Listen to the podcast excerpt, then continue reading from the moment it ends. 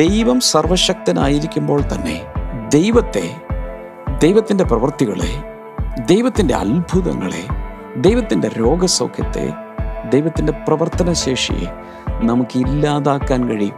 സംശയം, അവിശ്വാസം, അല്പവിശ്വാസം തുടങ്ങിയവ കൊണ്ട് ഒരിക്കലും ദൈവത്തിൻ്റെ പ്രവൃത്തിയെ റിജക്റ്റ് ചെയ്യരുത്, റെഫ്യൂസ് ചെയ്യരുത്, തിരസ്കരിക്കരുത്.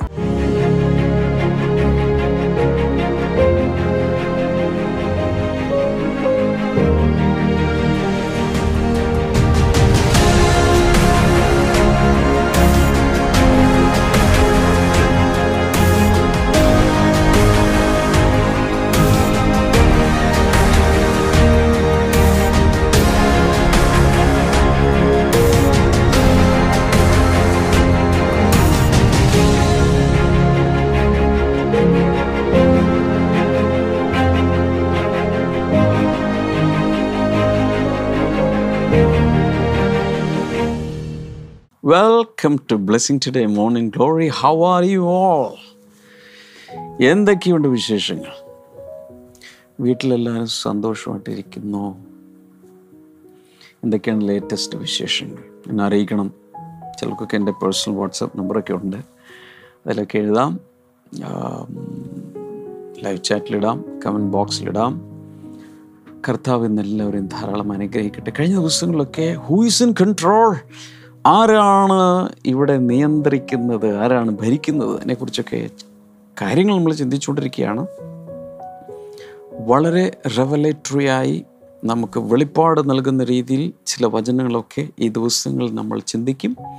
എല്ലാവരോടും ഇത് പറയണം. എനിക്കൊരു പരിമിതിയുണ്ട് ഇതൊക്കെ മറ്റുള്ളവരോട് പറയുന്നതിന്, പക്ഷെ നിങ്ങൾക്ക് ഇതിൻ്റെ വീഡിയോ എല്ലാവർക്കും അയച്ചു കൊടുക്കാം. യൂട്യൂബ് ചാനൽ സബ്സ്ക്രൈബ് ചെയ്തിട്ടില്ലെങ്കിൽ സബ്സ്ക്രൈബ് ചെയ്യുക. Harvest Keralam, blessing today channel തുടങ്ങി പലതിലും വരുന്ന ഇതൊക്കെ ഒന്ന് മറ്റുള്ളവർക്ക് ഇൻട്രൊഡ്യൂസ് ചെയ്യുക. നമുക്ക് ഇന്നത്തെ സ്പോൺസേഴ്സിന് വേണ്ടി നമുക്ക് പ്രാർത്ഥിക്കാം. ആരൊക്കെയാണ് ഇന്നത്തെ സ്പോൺസേഴ്സ് നമുക്ക് നോക്കാം. ആദ്യം Shaji Kuttikkal. Thank you so much brother Shaji. കർത്താവ് തൻ്റെ ഷുഗർ ലെവൽ നോർമൽ ആകട്ടെ, നല്ല ആരോഗ്യം ഉണ്ടാകട്ടെ, സ്വന്തം ഭവനം ഉണ്ടാകട്ടെ, കുടുംബജീവിതവും തൻ്റെ ബിസിനസ്സും ഏറ്റവും അനുഗ്രഹിക്കപ്പെടട്ടെ എന്നങ്ങയോട് പ്രാർത്ഥിക്കുന്നു. മലപ്പുറത്ത് നിന്ന് Sulochana, thank you so much. മക്കളായ തുഷാര, ചിത്തിര, ഇവർക്ക് ഗവൺമെൻറ് ജോലി ലഭിക്കുവാൻ കർത്താവെ അങ്ങ് സഹായിക്കണമേ എന്ന് പ്രാർത്ഥിക്കുന്നു. ദൈവിക അനുഗ്രഹങ്ങൾ മക്കളോടൊപ്പം എല്ലായ്പ്പോഴും ഉണ്ടായിരിക്കട്ടെ എന്ന് പ്രാർത്ഥിക്കുന്നു. Thank you lord. കർത്താവ് പ്രാർത്ഥന കേട്ടതിനായി നന്ദി. യേശുവിൻ്റെ നാമത്തിൽ ആമേൻ. ആരാണ് നിങ്ങളുടെ ജീവിതത്തെ നിയന്ത്രിക്കുന്നത്? ഏത് അദൃശ്യ ശക്തിയുടെ നിയന്ത്രണത്തിലാണ് നിങ്ങൾ ജീവിക്കുന്നത്? ദൈവത്തിൻ്റെ അധീനതയിലാണോ, ഭരണത്തിലാണോ, അതോ സർവ്വ ലോകവും ദുഷ്ടൻ്റെ അധീനതയിൽ കിടക്കുന്നു എന്ന് 1 യോഹന്നാൻ 5-ാം അധ്യായത്തിൽ നമ്മൾ കണ്ടു. അങ്ങനെ ദുഷ്ടൻ്റെ അധീനതയിലാണോ അറിഞ്ഞോ അറിയാതെയോ ജീവിക്കുന്നത്? പലപ്പോഴും നമ്മൾ ചിന്തിക്കും, എന്തുകൊണ്ട് എനിക്കിങ്ങനെയൊക്കെ സംഭവിക്കുന്നു, ഞാനിങ്ങനെയൊന്നും അല്ല ജീവിക്കാൻ ആഗ്രഹിക്കുന്നത്, ഇതൊന്നും വരല്ലേ എന്നാണ് ഞാൻ പ്രാർത്ഥിക്കുന്നത്. പക്ഷേ എന്തുകൊണ്ട് ഇതെല്ലാം സംഭവിച്ചു കൊണ്ടിരിക്കുന്നു? നല്ലത് ചെയ്യണമെന്നൊക്കെ എനിക്ക് ആഗ്രഹമുണ്ട്, ഒന്നും വരല്ലേ എന്ന് ആഗ്രഹമുണ്ട്, പക്ഷേ ഇതൊക്കെ ഇങ്ങനെ വന്നുകൊണ്ടിരിക്കുന്നു. എന്തൊക്കെയോ ജീവിതത്തിൽ കിടന്ന് കളിക്കുന്നുണ്ടല്ലോ, ഇതാരാണ്?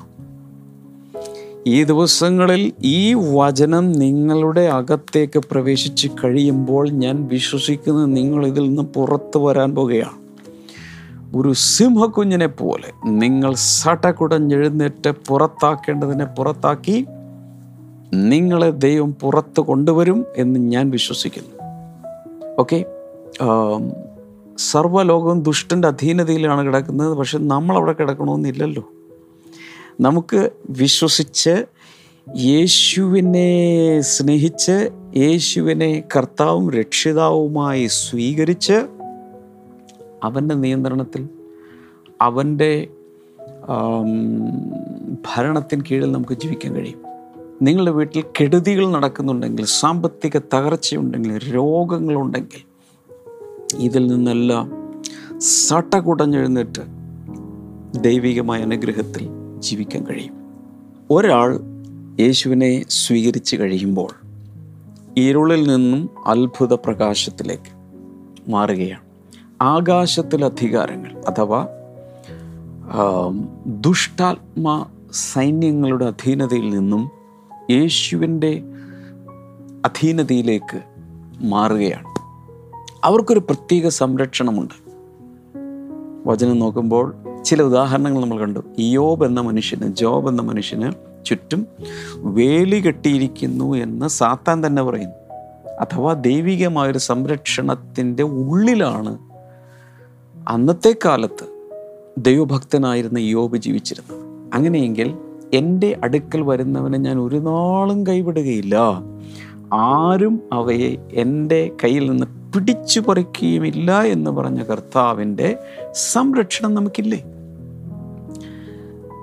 ദൈവത്തിൻ്റെ മക്കളായി തീർന്നവർക്ക് ദൈവികമായ ഒരു സംരക്ഷണമുണ്ട് എന്ന് 1 യോഹന്നാൻ 5 നമ്മൾ ആദ്യത്തെ ദിവസം അഥവാ കഴിഞ്ഞ തിങ്കളാഴ്ച നമ്മൾ കണ്ടു. അങ്ങനെയെങ്കിൽ ദൈവികമായ സംരക്ഷണം നമുക്കെല്ലാവർക്കും ദൈവമക്കൾക്ക് അവൻ പ്രത്യേകമായി തന്നിട്ടുണ്ട്. എന്നാൽ അവിടെ പറഞ്ഞ് വിഗ്രഹങ്ങളോട് അകർന്ന് സൂക്ഷിച്ചുകൊള്ളുവിൻ. 1 യോഹന്നാൻ 5 അവസാന വാക്യത്തിൽ നമ്മൾ കണ്ടു.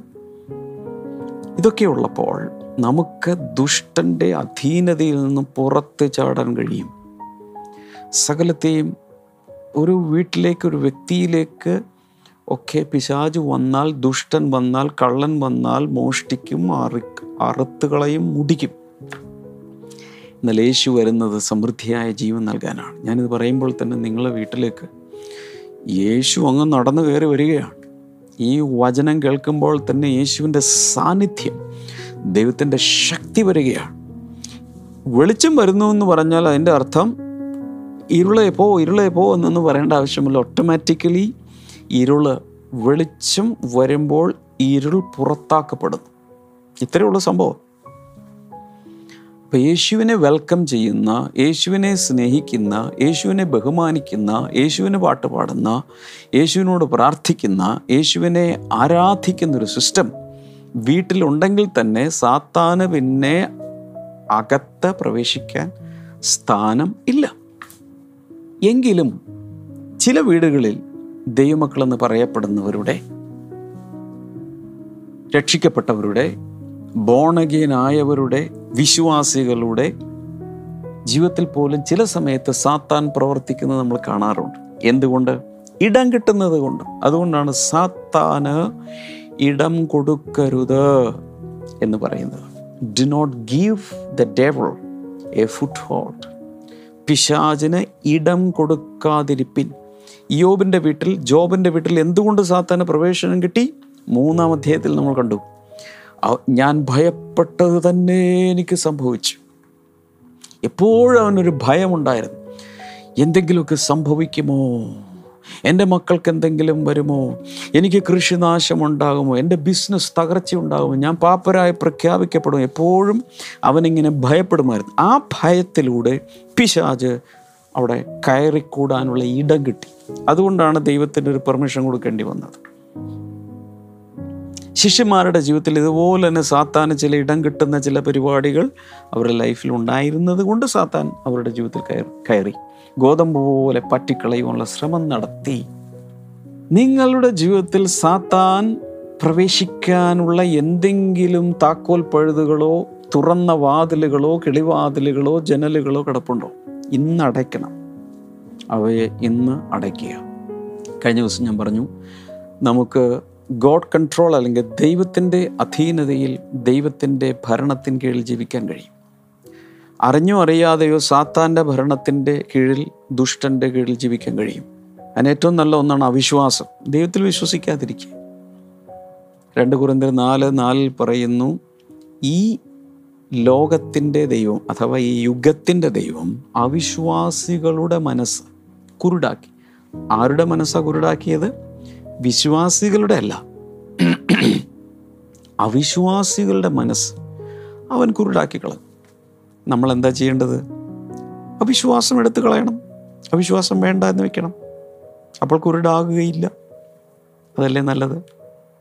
അവിശ്വാസത്തിലൂടെ സാത്താന് കയറാൻ കഴിയുന്നില്ല. എൻ്റെ അർത്ഥം കണ്ണുകൾ കുരുടാക്കാൻ, വെളിപാടുകൾ എടുത്തു കളയുവാൻ, കാഴ്ചപ്പാടുകൾ കളയുവാൻ, പ്രകാശമില്ലാതാക്കാൻ, ഇരുൾ ജീവിതത്തിലേക്ക് വരാനൊക്കെ സാധിക്കും.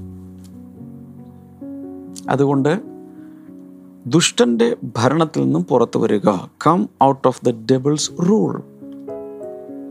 മറ്റൊന്നാണ് സ്വയകേന്ദ്രീകൃതമായി മനുഷ്യരാൽ ഭരിക്കപ്പെട്ട് അവരവർ തന്നെ ഭരിച്ച് മാൻസ് കൺട്രോൾ. അനേകരും ജീവിക്കുന്നത് മനുഷ്യരുടെ തന്നെ നിയന്ത്രണത്തിലാണ്. ആ മനുഷ്യരെ നിയന്ത്രിക്കുന്ന ഒരു പക്ഷേ സാത്താനാവാം. അതുകൊണ്ട് മനുഷ്യരുടെ നിയന്ത്രണത്തിൽ നമ്മൾ ജീവിക്കരുത്. അതിനുവേണ്ടിയും നമ്മൾ ബോധവാന്മാരായി പുറത്തു വരണം. ക്രിസ്തുവാണ് എൻ്റെ മേൽ വാഴേണ്ടത്, അവനാണ് എൻ്റെ ദൈവം, അവനാണ് എൻ്റെ കർത്താവ്, അവനാണ് എൻ്റെ യജമാനൻ, അവനാണ് എൻ്റെ നാഥൻ. He's my lord. ആ ഒരു വ്യക്തമായ ബോധ്യത്തിലും തീരുമാനത്തിലും വേണം നമ്മൾ ജീവിക്കാൻ. ഇനി 78 സങ്കീർത്തനം 41 വചനം നമുക്കൊന്ന് വായിക്കാം. Psalm 78:41. Yes, again and again they tempted God and limited the Holy One of Israel. അവർ പിന്നെയും ദൈവത്തെ പരീക്ഷിച്ചു, ഇസ്രായേലിൻ്റെ പരിശുദ്ധനെ മുഷിപ്പിച്ചു. അവിടെ മലയാളത്തിൽ ഇതുപോലെ അത്ര വ്യക്തമല്ല. again and again they tempted God. വീണ്ടും അനേക പ്രാവശ്യം അവർ ദൈവത്തെ പ്രലോഭിപ്പിച്ചു. they tempted God. ദൈവത്തെ കൊണ്ട് പലതും അവർ ചെയ്യിപ്പിച്ചു. Limited the holy one of Israel. ഇസ്രായേലിൻ്റെ പരിശുദ്ധനായവനെ, ശരിക്കുള്ള ട്രാൻസ്ലേഷൻ വരേണ്ടത് അവർ പരിമിതപ്പെടുത്തി, അവനെ ചെറുതാക്കി, അവനൊരു വര വരച്ചു. നീ ഇത്രയും പ്രവർത്തിച്ചാൽ മതി. എല്ലാവരും ചേർന്ന് ദൈവത്തെ ഒരു കൊച്ചു ദൈവമാക്കി കളഞ്ഞു. സർവശക്തനാണവൻ, എന്നാൽ അവൻ്റെ ശക്തി ഇല്ലാത്തവനെ പോലെ അവർ കണ്ടു. വലിയ ദൈവത്തെ ഒരു ചോട്ടാ ദൈവമായി, ഒരു കൊച്ചു ദൈവമായി, അവന് കഴിവില്ലെന്നും ഇത്രയൊക്കെ പ്രവർത്തിക്കാൻ കഴിയുമെന്നും ഒക്കെ പറഞ്ഞ് ദൈവത്തെ അവർ പരിമിതപ്പെടുത്തി. ഇതാണ് ഇവിടെ പറയുന്നത്. ദൈവമക്കളാണ്, പക്ഷേ ദൈവത്തെ പരിമിതപ്പെടുത്തി. ഇത് നമ്മുടെ ജീവിതത്തിൽ സംഭവിക്കുന്നുണ്ട്. ദൈവം സർവശക്തനാണ്, എന്ത് വേണമെങ്കിലും ചെയ്തു തരുവാൻ ദൈവത്തിന് സാധിക്കും. പക്ഷേ നമ്മുടെ കൊച്ചു കൊച്ചു ചിന്താഗതികൾ, കൊച്ചു കൊച്ചു കാഴ്ചപ്പാടുകൾ, കൊച്ചു കൊച്ചു പ്രാർത്ഥനകൾ, ദൈവത്തിന് ഒത്തിരി ചെയ്യാൻ കഴിയും, പക്ഷേ എനിക്ക് വേണ്ട, ദൈവത്തിന് അത്രയൊന്നും കഴിവില്ല, ദൈവത്തെ ബുദ്ധിമുട്ടിക്കുവാൻ എനിക്ക് താല്പര്യമില്ല, ഇങ്ങനെ ചിന്തിച്ച് ദൈവത്തിൻ്റെ പ്രവൃത്തിയെ ലിമിറ്റഡാക്കി, പരിമിതപ്പെടുത്തി കൊണ്ടുവന്നു. ഇതിൽ ദൈവം ഭയങ്കരമായി വേദനിച്ചു. എന്താണ് ഇതിൻ്റെ അർത്ഥം? ദൈവം സർവശക്തനായിരിക്കുമ്പോൾ തന്നെ ദൈവത്തിൻ്റെ പ്രവൃത്തികളെ, ദൈവത്തിൻ്റെ അത്ഭുതങ്ങളെ, ദൈവത്തിൻ്റെ രോഗസൗഖ്യത്തെ, ദൈവത്തിൻ്റെ പ്രവർത്തനശേഷിയെ നമുക്ക് ഇല്ലാതാക്കാൻ കഴിയും. ദൈവത്തെ ക്ഷയിപ്പിക്കും എന്നല്ല എൻ്റെ അർത്ഥം. നമ്മുടെ ജീവിതത്തിൽ ദൈവത്തിൻ്റെ പ്രവർത്തനങ്ങളെ നമുക്ക് പരിമിതപ്പെടുത്താൻ കഴിയും. ഉദാഹരണം, ഭയങ്കരമായ അത്ഭുതങ്ങളും വിടുതലുകളൊക്കെ നടക്കുന്ന ഒരു കൂട്ടായ്മക്കകത്ത്, അല്ലെങ്കിൽ ഒരു ക്രൂസൈഡ്, ഒരു പ്രാർത്ഥനായോഗം, ഒരു ഞായറാഴ്ച ആരാധനയിൽ ഞാൻ പോയിരിക്കുകയാണ്. ശക്തമായ ദൈവപ്രവൃത്തി, ദൈവസാന്നിധ്യം, ദൈവമഹത്വം ഇറങ്ങിക്കൊണ്ടിരിക്കുക. ആരാധിക്കുന്നു, ജനമാരാധിക്കുന്നു, ചിലരൊക്കെ സൗഖ്യമാകുന്നു, ചിലർ സാക്ഷ്യം പറയുന്നു. ഇതുപോലൊരു അന്തരീക്ഷത്തിൽ ഞാൻ പോയിരിക്കുകയാണ്. പക്ഷെ ഞാൻ ചിന്തിക്കുന്നു, ഓഹ്, എൻ്റെ ജീവിതത്തിലൊന്നും നടക്കാനൊന്നും പോകുന്നില്ല, എത്ര പേര് സാക്ഷ്യം പറയുന്നു, പലതും നടക്കുന്നു, പക്ഷേ I don't think God will move in my life. ഇന്നൊന്നും നടക്കുമെന്ന് എനിക്ക് തോന്നുന്നില്ല. ആ ചിന്തകൾ ദൈവത്തിൻ്റെ കൈകളെ ബന്ധിക്കുന്നത് പോലെയാണ്. ദൈവത്തിൻ്റെ കൈകളെ ബന്ധിക്കുക, ദൈവത്തിൻ്റെ കൈകൾ അറസ്റ്റ് ചെയ്യുക, എൻ്റെ ജീവിതത്തിൽ ദൈവത്തിനെ പ്രവർത്തിക്കാൻ കഴിയാതാക്കിക്കളയുകയാണ്. ദൈവത്തിൻ്റെ ശക്തിയൊന്നും കുറയുന്നില്ല, ദൈവത്തിൻ്റെ അത്ഭുത പ്രവർത്തികൾക്കും മാറ്റമൊന്നുമില്ല, പക്ഷേ എൻ്റെ ജീവിതത്തിൽ അതില്ല. എങ്ങനെ? അവർ അത്യുന്നതനായവനെ, ഇസ്രായേലിൻ്റെ പരിശുദ്ധനെ പരിമിതപ്പെടുത്തി. ഇതിന് നല്ലൊരു ഉദാഹരണം മർക്കോസിൻ്റെ സുവിശേഷത്തിൽ കാണുന്നുണ്ട്. യേശു ഈ ഭൂമിയിൽ ശുശ്രൂഷിച്ചിരുന്ന കാലത്ത് 6-ാം അധ്യായം ആദ്യത്തെ 7 വചനങ്ങൾ 1 മുതൽ 7 വരെ വായിക്കുമ്പോൾ നമ്മളവിടെ കാണുന്നത് ഇങ്ങനെയാണ്. Jesus left there and went to his home town accompanied by his disciples. When the Sabbath came he began to teach in the synagogue and many who heard him were amazed. Where did this man get these things? They asked. What is this wisdom that has been given him? What are these remarkable miracles he is performing? Isn't this the carpenter? Isn't this Mary's son and the brother of James, Joseph, Judas and Simon? Aren't his sisters here with us? And they took offense at him. Jesus said to them, a prophet is not without honor except in his hometown, among his relatives and his own home. He could not do many miracles there except lay his hands on a few sick people and heal them. He was amazed at their lack of faith. Then Jesus went around teaching from village to village, calling the twelve to him. He began to send them out 2 by 2 and gave them authority over impure spirits. അവൻ അവിടെ നിന്ന് പുറപ്പെട്ടു തന്റെ പിതൃനഗരത്തിൽ ചെന്നു. അവന്റെ ശിഷ്യന്മാരും അനുഗമിച്ചു. ശബ്ബത്തായപ്പോൾ അവൻ പള്ളിയിൽ ഉപദേശിച്ചു തുടങ്ങി. പലരും കേട്ടു വിസ്മയിച്ചു. ഇവ എവിടെ നിന്ന്? ഇവന് കിട്ടിയ ഈ ജ്ഞാനവും ഇവൻ്റെ കയ്യാൽ നടക്കുന്ന വീര്യപ്രവൃത്തികളും എന്ത്? ഇവൻ മറിയയുടെ മകനും യാക്കോബ്, യോസെ, യൂദ, ശീമോൻ എന്നിവരുടെ സഹോദരനുമായ തച്ചനല്ലയോ? ഇവൻ്റെ സഹോദരികളും ഇവിടെ നമ്മോടുകൂടെ ഇല്ലയോ എന്ന് പറഞ്ഞ് അവങ്കൽ ഇടറിപ്പോയി. യേശു അവരോട്, ഒരു പ്രവാചകൻ തൻ്റെ പിതൃനഗരത്തിലും ചാർച്ചക്കാരുടെ ഇടയിലും സ്വന്തം ഭവനത്തിലും അല്ലാതെ ബഹുമാനമില്ലാത്തവൻ അല്ല എന്ന് പറഞ്ഞു. ഏതാനും ചില രോഗികളുടെ മേൽ കൈവച്ച് സൗഖ്യം വരുത്തിയതല്ലാതെ അവിടെ വീര്യപ്രവൃത്തി ഒന്നും ചെയ്യുവാൻ കഴിഞ്ഞില്ല. അവരുടെ അവിശ്വാസം ഹേതുവായി അവൻ ആശ്ചര്യപ്പെട്ടു. വളരെ വളരെ അത്ഭുതപ്പെടുത്തുന്ന ഒരു സംഭവമാണ് ഇവിടെ നടക്കുന്നത്. യേശു കർത്താവ് ശിഷ്യന്മാരുമായി ഇങ്ങനെ സഞ്ചരിച്ച് പോയി തൻ്റെ സ്വന്തം പട്ടണത്തിലെത്തുന്നു. അവിടെ ചെല്ലുമ്പോൾ ജനങ്ങൾ അങ്ങോട്ടും ഇങ്ങോട്ടും സംസാരിക്കുകയാണ്. ഭയങ്കരമായ ഡയലോഗ്. ജനങ്ങൾ അടക്കം പറയുന്നു, വാതുറന്ന് പറയുന്നു. ഒരു പറയുന്നത്, ഇത് അച്ഛൻ്റെ മോനല്ലേ, ഇത് നമ്മുടെ ആളല്ലേ, ഇവനെവിടെ നിന്ന് ഈ അത്ഭുത സിദ്ധികൾ കിട്ടി? എന്നിട്ട് പറയുന്നു, അവൻ്റെ സഹോദരന്മാർ നമ്മുടെ അടുക്കലുണ്ട്, സഹോദരിമാരുണ്ട്, നമ്മുടെ നാട്ടുകാരൻ ഇവനിപ്പോൾ വലിയ പ്രസംഗകനായിട്ടൊക്കെ പുനരവതരിച്ചിട്ടുണ്ടല്ലോ, ഇവനെവിടെ നിന്ന് വന്നു? ഇവിടെ നിന്ന് പോകുമ്പോൾ കുഴപ്പമൊന്നും ഉണ്ടായിരുന്നില്ല, പക്ഷെ ഇപ്പോൾ വന്നപ്പോൾ എന്തൊക്കെയാണ് ഇവിടെ ചെയ്യുന്നുണ്ടല്ലോ. ഇത് ഹിപ്നോട്ടിസമാണോ, മെസ്മറിസമാണോ, ഇത് മാജിക്കാണോ, ഇത് പിശാചിനെ കൂട്ടുപിടിച്ചിട്ടാണ്, എന്താ പരിപാടി? ഈ രീതിയിൽ ജനങ്ങൾ സംസാരിക്കാൻ തുടങ്ങി. പക്ഷേ അവിടെ വളരെ ഷോക്കിംഗ് ആയിട്ട് 5-ാം വചനത്തിൽ പറയുന്നത്, he could not do any miracles there except lay his hands on a few sick people and heal them. സ്വന്തം നാട്ടിൽ വന്നപ്പോൾ അവന് അവിടെ അധികം അത്ഭുതങ്ങൾ ചെയ്യുവാൻ കഴിവില്ലാഞ്ഞിട്ടല്ല, ശക്തിയില്ലാഞ്ഞിട്ടല്ല, അഭിഷേകമില്ലാഞ്ഞിട്ടല്ല, അതിനുള്ള പരിശുദ്ധാത്മാവിൻ്റെ ശക്തി തൻ്റെ മേലില്ലാഞ്ഞിട്ടല്ല, പക്ഷേ അവന് ചെയ്യാൻ കഴിഞ്ഞില്ല. എന്തുകൊണ്ട്? അവർ ദൈവത്തെ അവരുടെ അവിശ്വാസ നിമിത്തം, വിമർശനങ്ങൾ നിമിത്തം, സംശയങ്ങൾ നിമിത്തം, നെഗറ്റീവ് ടോക്സ് നിമിത്തം പരിമിതപ്പെടുത്തിക്കളഞ്ഞു.